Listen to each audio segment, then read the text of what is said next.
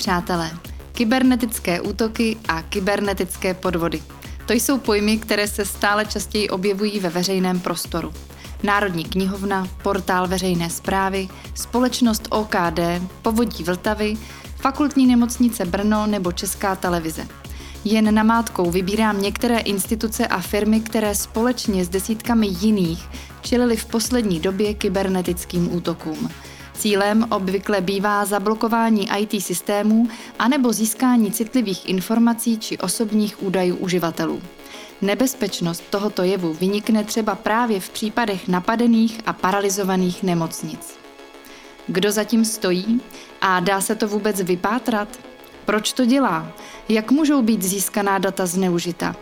Jak zjistíme, že náš počítač nebo firemní systém byl napadený? A můžeme se účinně bránit? Tyto a další otázky mám připravené pro mého dnešního hosta. Pozvala jsem si vzdělávacího mikroinfluencera Davida Kudrnu, který se věnuje osvětě v kybernetické bezpečnosti a moc se na rozhovor těším. Tak pojďme na to. Pěkný poslech vám přeje Zuzana Hanáková.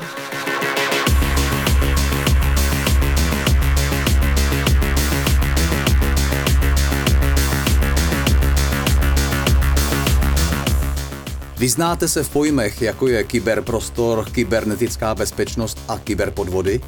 Jste si dobře vědomi toho, že kybernetická kriminalita se může dotknout i vaší firmy nebo dokonce vás osobně? Víte, s jakými hrozbami se můžete v kybernetickém prostoru setkat? A víte, jak se bránit takovým útokům?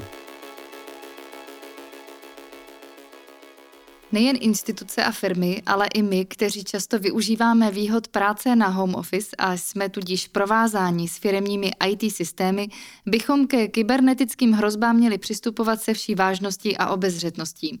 Stejně tak ale i v případech osobního využívání výhod internetu, abychom měli jistotu, že naše identita či soukromé údaje nebudou zneužity, anebo nám nezmizí z peníze z účtu.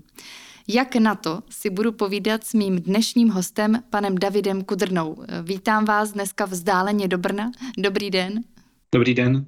David Kudrna studoval na Masarykově univerzitě v Brně a je vzdělávací mikroinfluencer.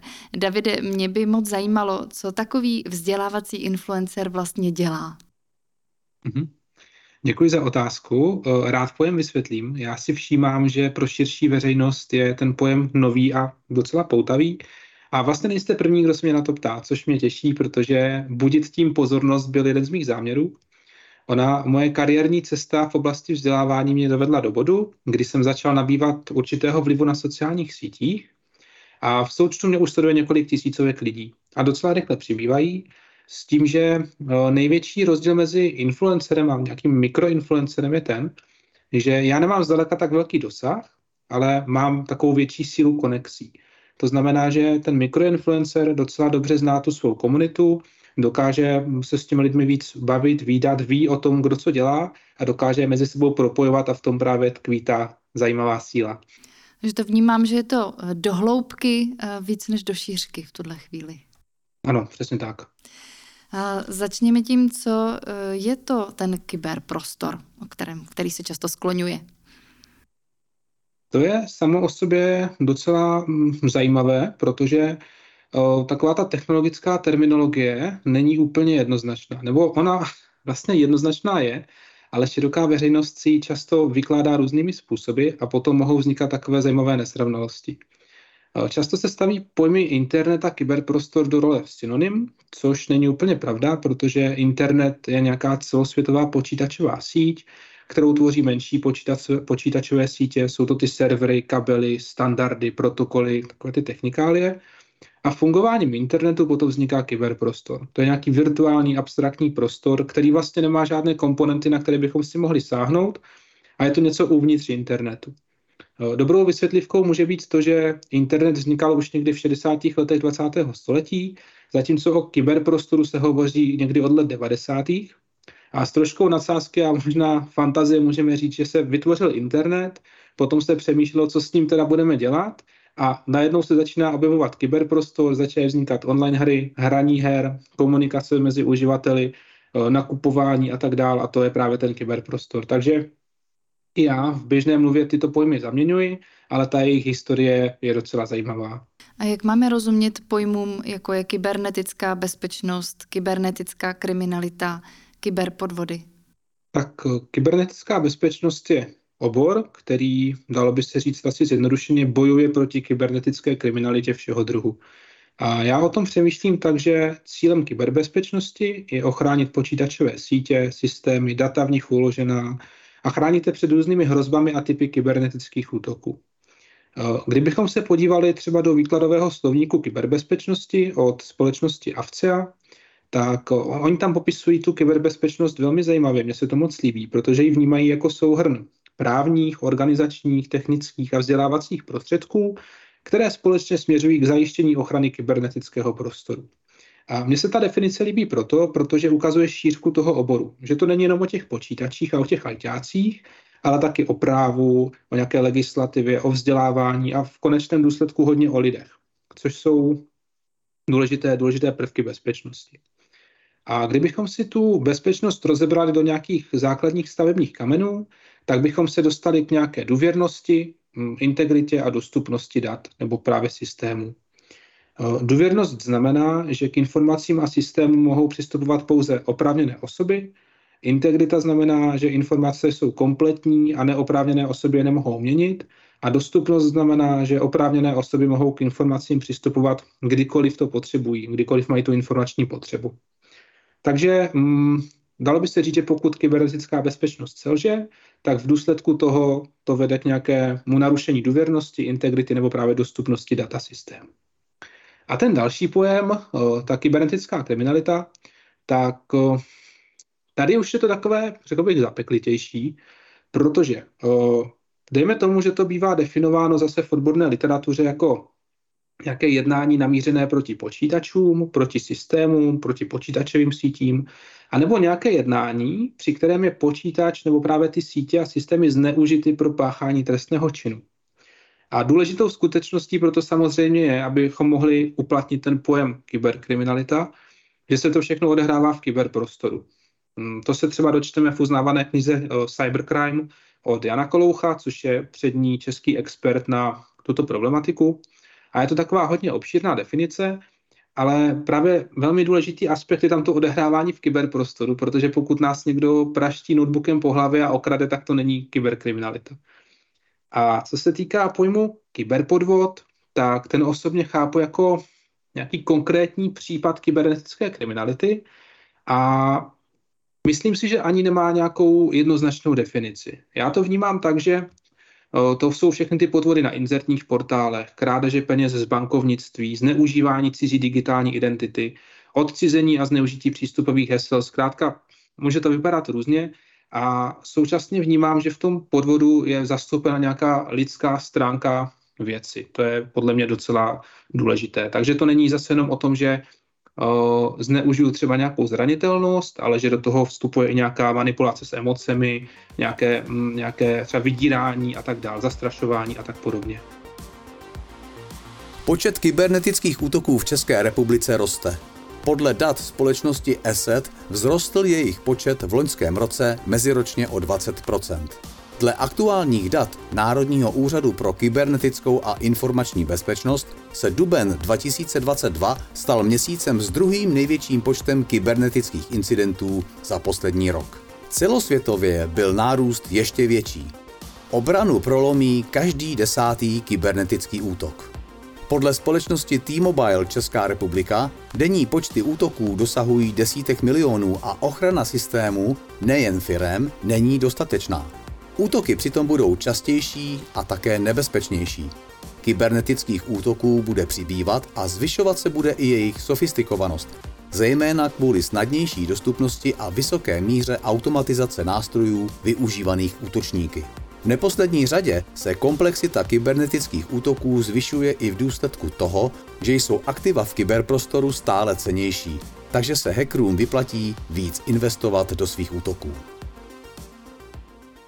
Povídáme si s Davidem Kudrnou, eh, vzdělávacím mikroinfluencerem o kybernetických útocích a kybernetických podvodech.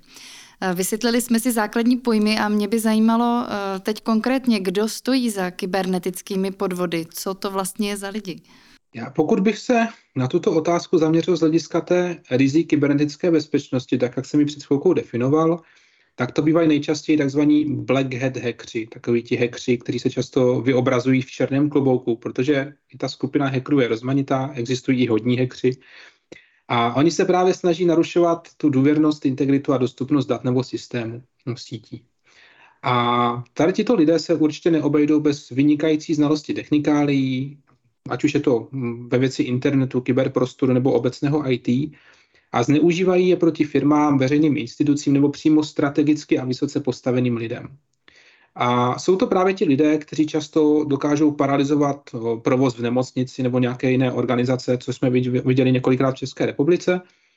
A důvody, proč to dělají, jsou různé. Obecně platí, že nejčastěji je to snaha se obohatit. Mm, pokud bychom se podívali na nějakou jako pestřejší škálu těch motivací, proč to někdo dělá, tak to mohou být politické protesty, vyjadřování nesouhlasu, ale mm, nej, nejčastěji to bývá právě jako to finanční hledisko. A často jsem se i dostal do toho, do nějakého do nějakých diskuzí, kde třeba lidi říkali, no a taky to často právě dělají, protože to berou jako výzvu, že si chtějí dokázat, že něco přechytračí, že se něco podaří a i to může být zajímavá motivace pro některé lidi.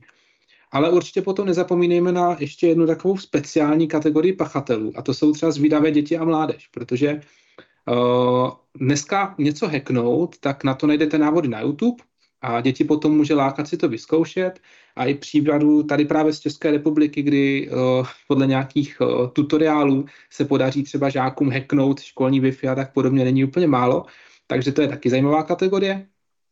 No a potom je tu kategorie takových, řekl bych, podvodníčků, a to nejsou počítačoví mágové, ale jsou dostatečně vychytralí na to, aby nějaký podvod připravili. No, to už jsou takové ty podvody, co často vidíme no, třeba v médiích, které cílí na širokou veřejnost.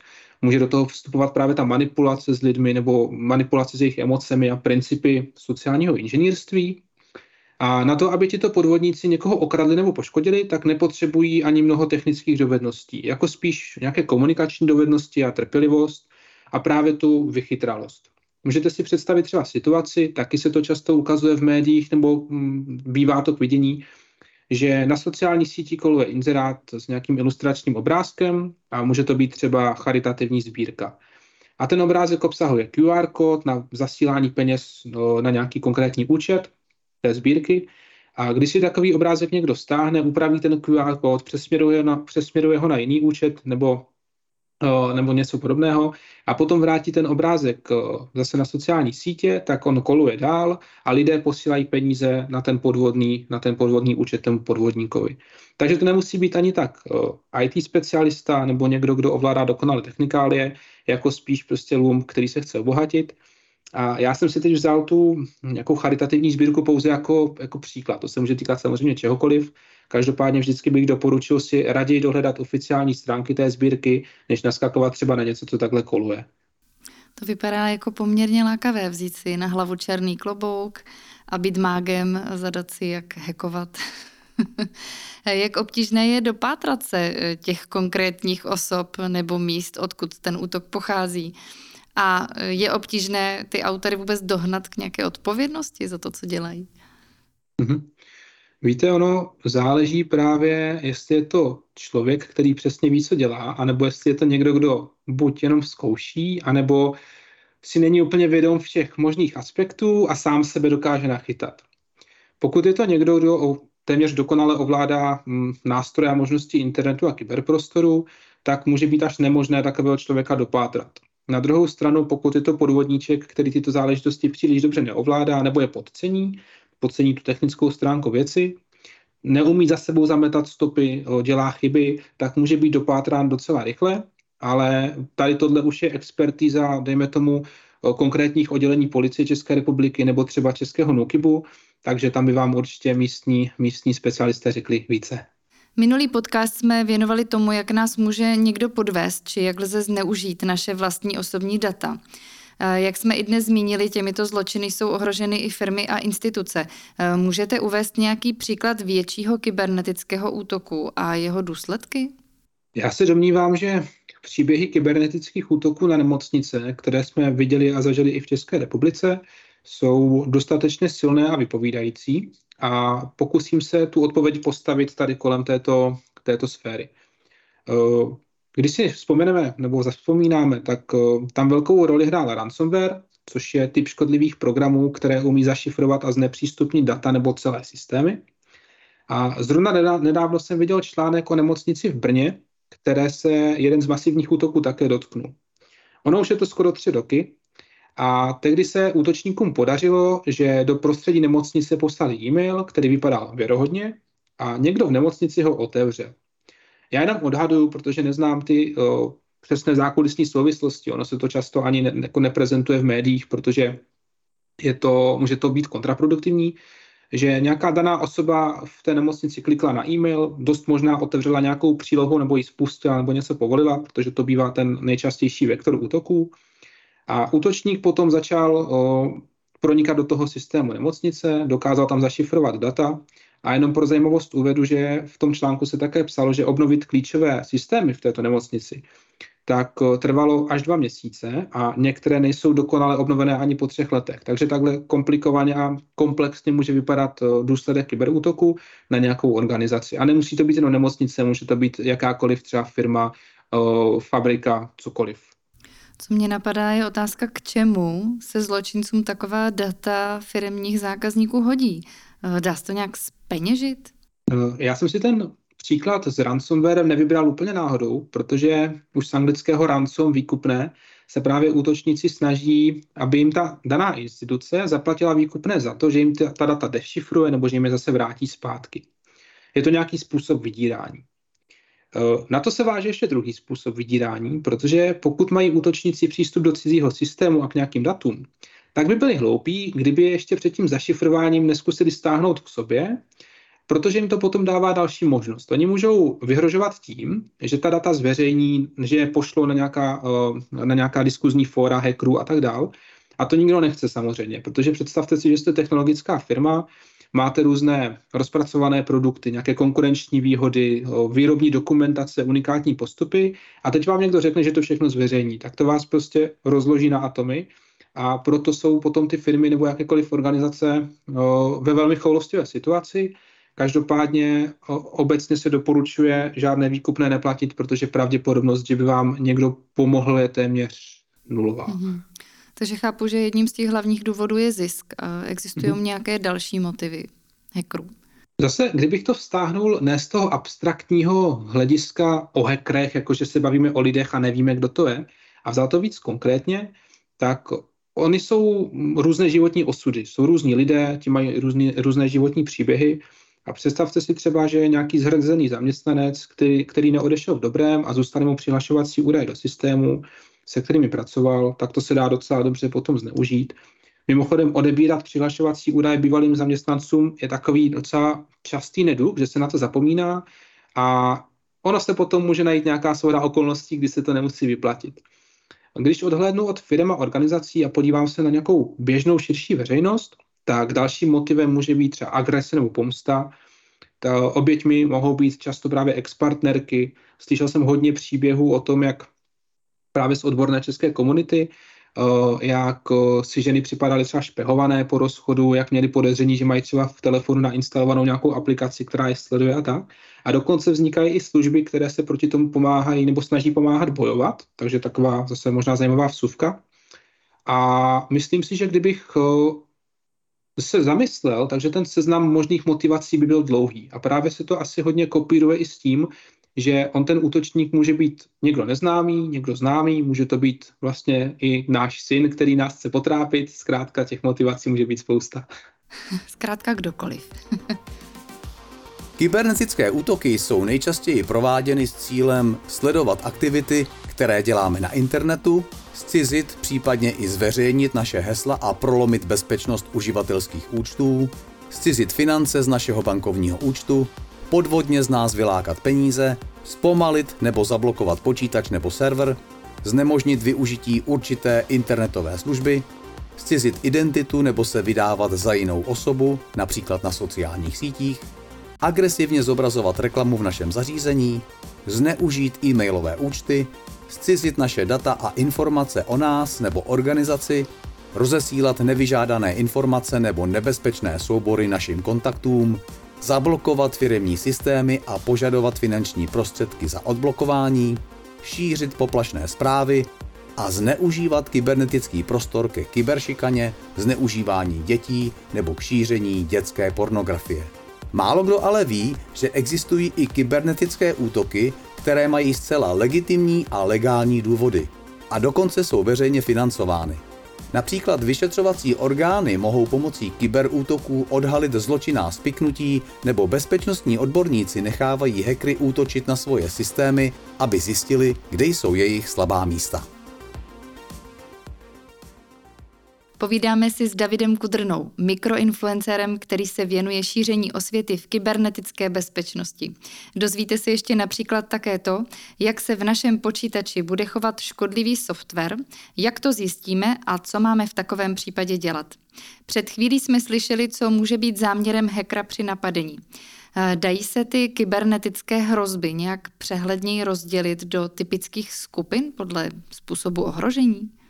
Můžeme to zkusit, ale přiznám se, že to nedělám moc rád. A ono to bývá taková častá přirozená otázka. Každopádně ty různé hrozby se různě prolínají, asi se nějak dělit dají, nebo respektive dají se dělit, ale v praxi jsou různě propojené, je to takové klubíčko, které se potom různě namotává na sebe a bývají promíchané.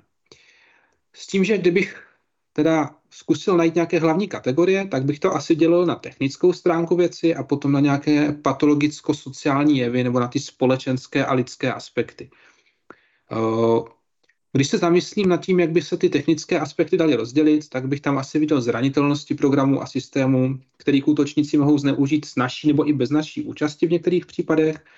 Potom malware, velká skupina různých typů škodlivých programů, včetně už toho zmíněného uh, ransomwareu, ale patří sem všechny možné věry, červy, zkrátka, co si, co si vzpomenete. A dejme tomu, uh, tohle všechno může nějak zabalovat sociální inženýrství, teda nějaká ta manipulace s lidmi, s jejich emocemi, které nás nutí například otevřít e-mailovou přílohu s malwarem, uh, která nás nutí vyplnit nebo odpovědět na phishingový e-mail a už se to tady právě prolíná s těmi, s těmi technikáliemi. A z toho sociálně patologického hlediska bych tam viděl, často se zmiňuje a zaslouženě má to velký jako podíl na těchto věcech, třeba kyberšikana, obdoba klasické šikany v kyberprostoru za využití digitálních technologií a nástrojů kyberprostoru, potom kyberstalking, to zase navazuje například na to, jak jsem mluvil o tom špehování ex-partnerů například, tak to je nějaké zneužívání technologií pro systematické obtěžování. A ještě takovým docela známým pojmem, respektive významným pojmem je kybergrooming, nebo mm, dostává se teď eh, do slovníku i určité predátorství na internetu, což je vylákávání na schůzky a týká se to často třeba dětí, ale může i seniorů, protože i to může být, i to může být určitý, uh, určitý scénář. Mm-hmm. Vezmeme to po pořadě, vy jste zmiňoval eh, malware. Jakou hrozbu pro firmy, která je vybavena, hm, řekněme, běžnými digitálními zařízeními a přístupem na internet, představuje právě malware? Jak jsem zmiňoval, tak ta plejáda malwareu je velmi rozmanitá. Může to být škodlivý program, který například odesílá to, co píšu na klávesnici. Může to být program, který zpřístupní moje zařízení nějaké vzdálené zprávě někomu dalšímu, třetímu.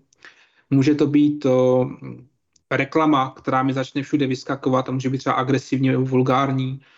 Může to být to, že mi někdo spustí webkameru, aniž bych o tom věděl. To všechno se dá technicky realizovat. A vždycky spíš záleží na tom, jaká je zvolená ta konstelace. Jaký se zvolí typ útoku, jaký je předpoklad na té druhé straně, jestli má třeba ta protistrana aktualizované programy nebo nemá a zkrátka, jak se to všechno ze sebou potom potká.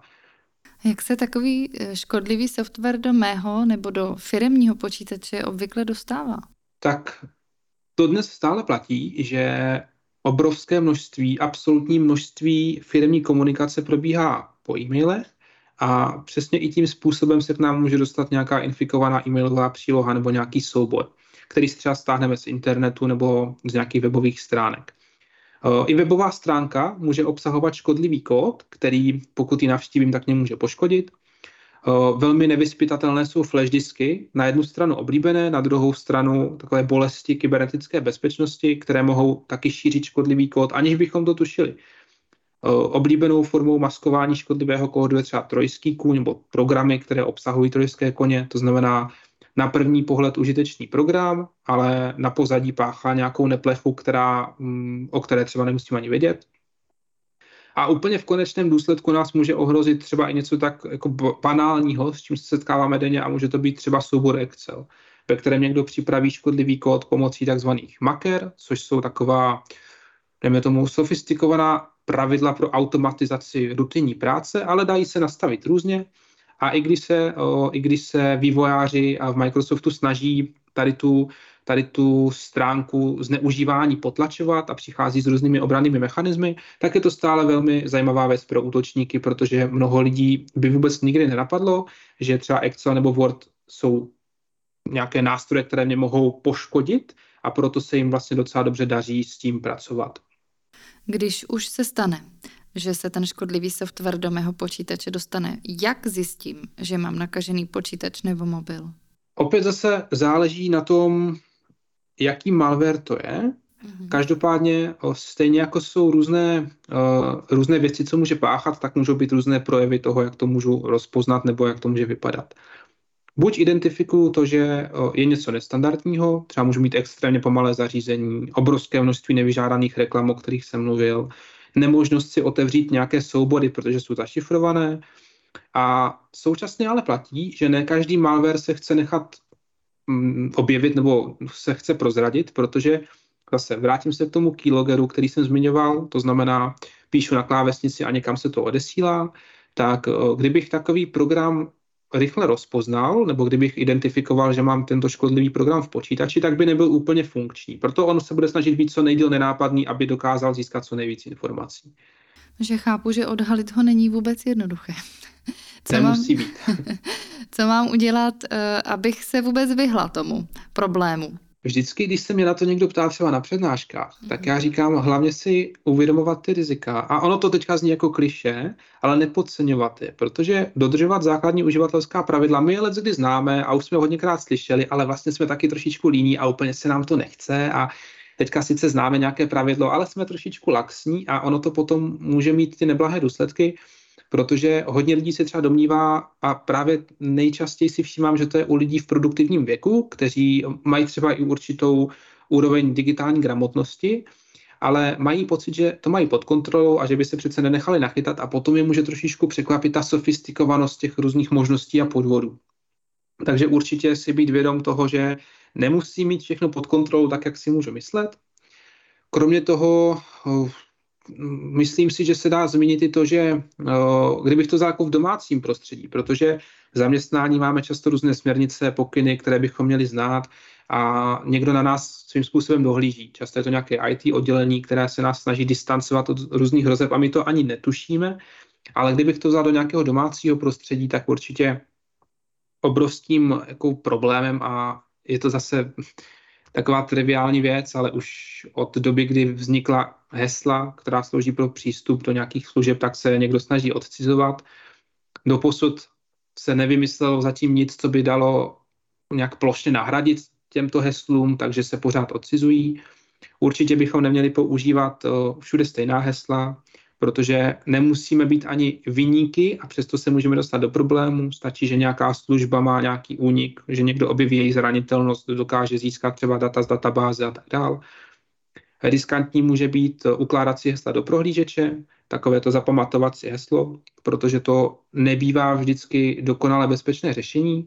A pro zajímavost, i když se podíváte třeba do oficiálních eh, manuálů od prohlížečů, co k tomu píšou, tak se tam vlastně tak jako nenápadně zříkají zodpovědnosti tady za tuhle věc. Takže zase zvážit si, jak se to, jak se to, jak se to vyplatí nebo nevyplatí.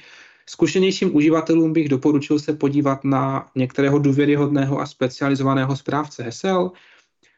Takový populární a docela uživatelsky přívětivý je nástroj Bitwarden, který má i velmi zajímavou neplacenou licenci, takže doporučuji se na to kouknout ale jak říkám, platí to pro to domácí prostředí, protože v tom firemním nebo zaměstnaneckém jsme vázáni určitými pravidly a neměli bychom si tam dělat, co chceme.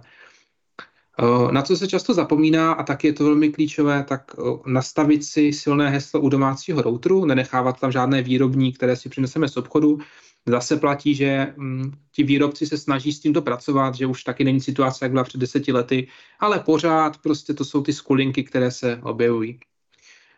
Všude, kde to jde, tak určitě doporučuji používat dvoufaktorové ověřování, pokud je možnost, tak preferovat spíš potvrzování v aplikacích než SMS kódy, protože SMSky taky stará technologie, když vznikala, tak vlastně úplně nikoho nenapadlo, že se přesto budou posílat nějaké jako bezpečnostní kódy a jsou různě zneužitelné, takže uh, pokud mám možnost vybrat si tu aplikaci.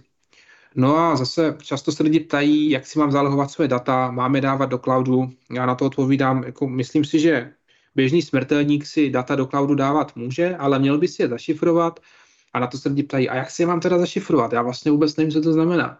A tak tím říkám, to víte, ono stačí vlastně dát nějakou, nějaký soubor do zipu a opatřit do heslem a ono se to zašifruje. Takže takhle, takhle alespoň dbát na tu svou, na tu svou bezpečnost.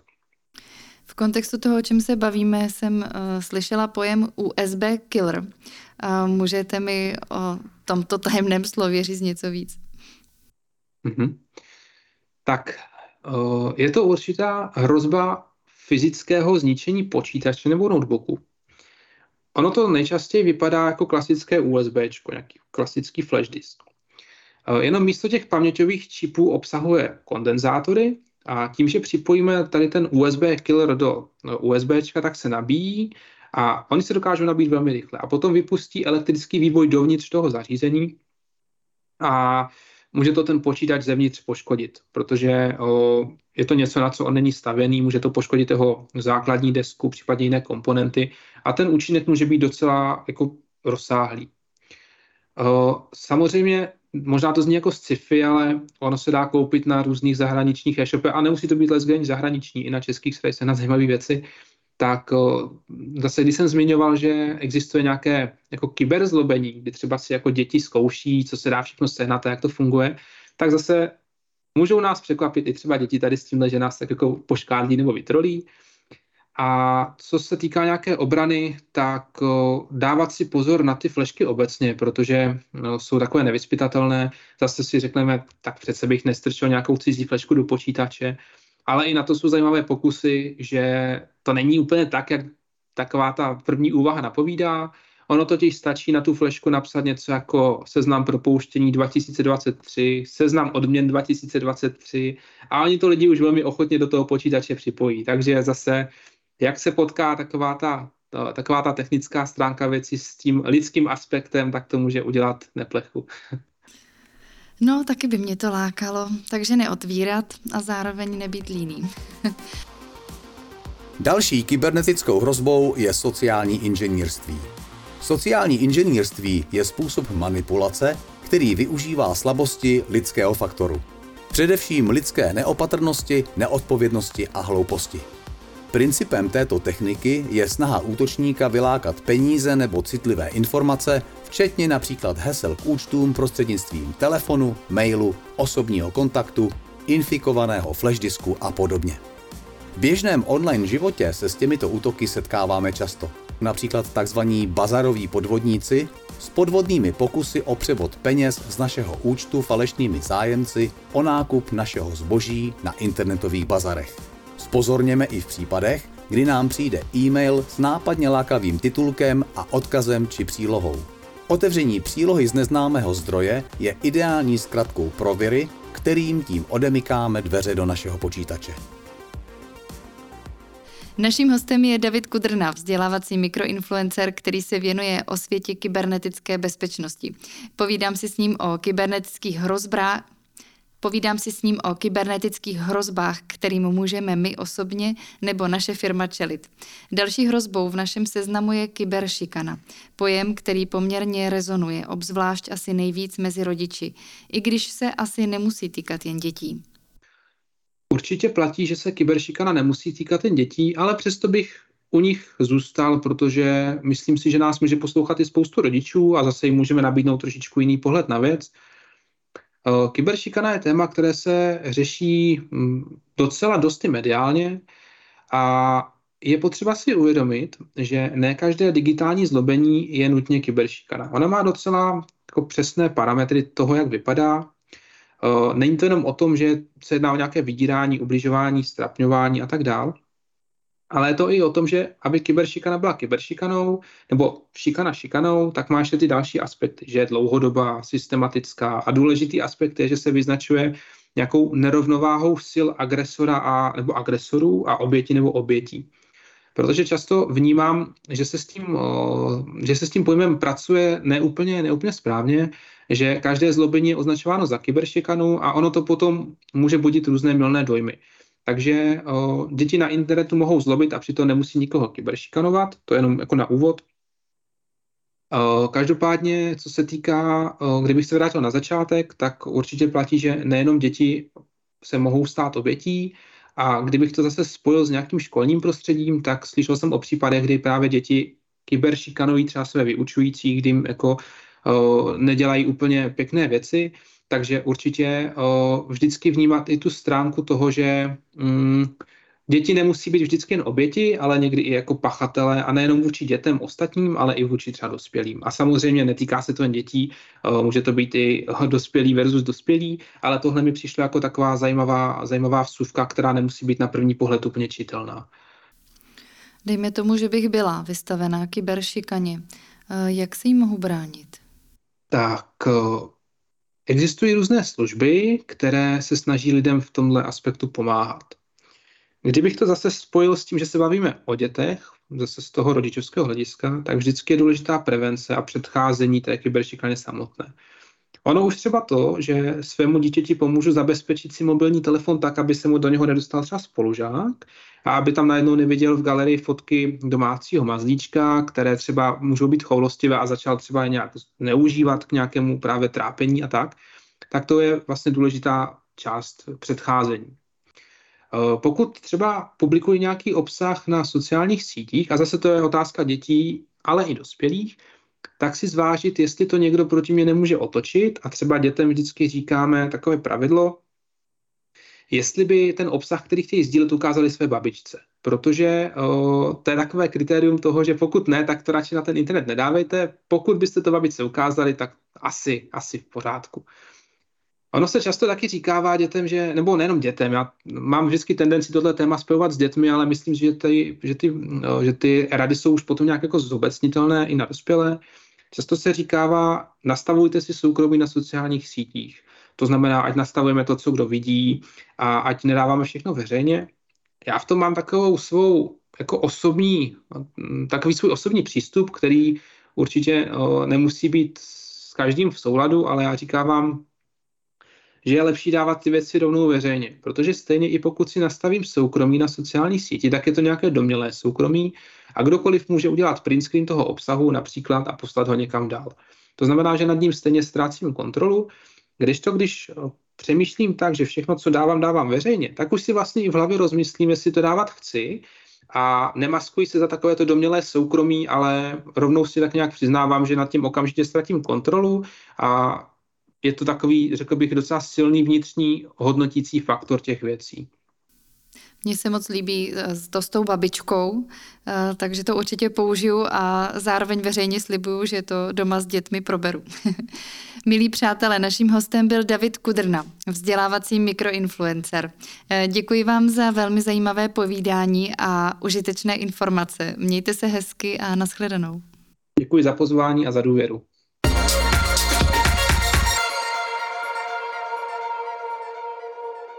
Jak už v podcastu zaznělo, pro naši větší bezpečnost v kyberprostoru zdaleka nestačí mít instalovaný antivirový program. Ten nás před podvodníky nebo kyberšikanou určitě neochrání. Našimi soupeři jsou většinou velmi inteligentní a schopní útočníci. Je proto potřeba se jim bránit stejnými prostředky. Používat vlastní inteligenci, obezřetnost a rozvíjet své schopnosti detekovat pokusy o nekalosti v kyberprostoru.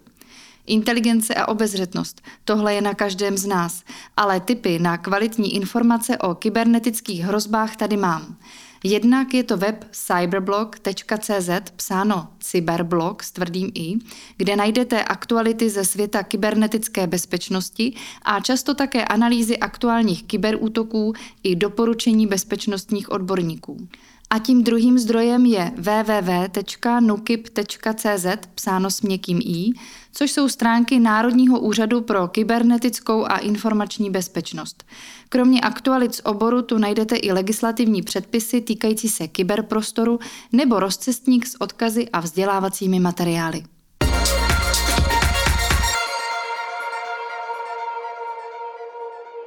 Na webu projektu www.digikompetence.cz bude uveřejněna případová studie, která nás provede reálnými zkušenostmi s prací na home office a příklady z praxe z nadnárodního softwarového gigantu Avast s téměř dvěma tisíci zaměstnanců.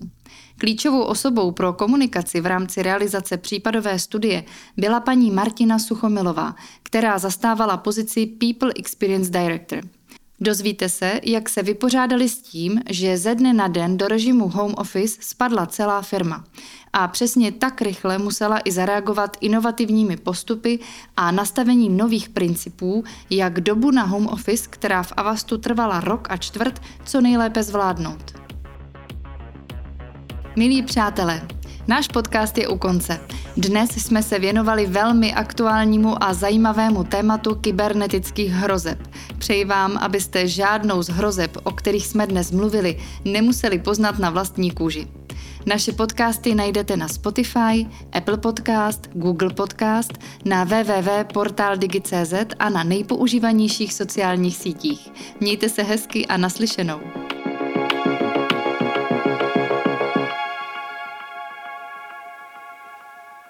Tento podcast vznikl v rámci projektu Digikompetence, jehož realizátorem je Ministerstvo práce a sociálních věcí a je financován prostřednictvím operačního programu Zaměstnanost.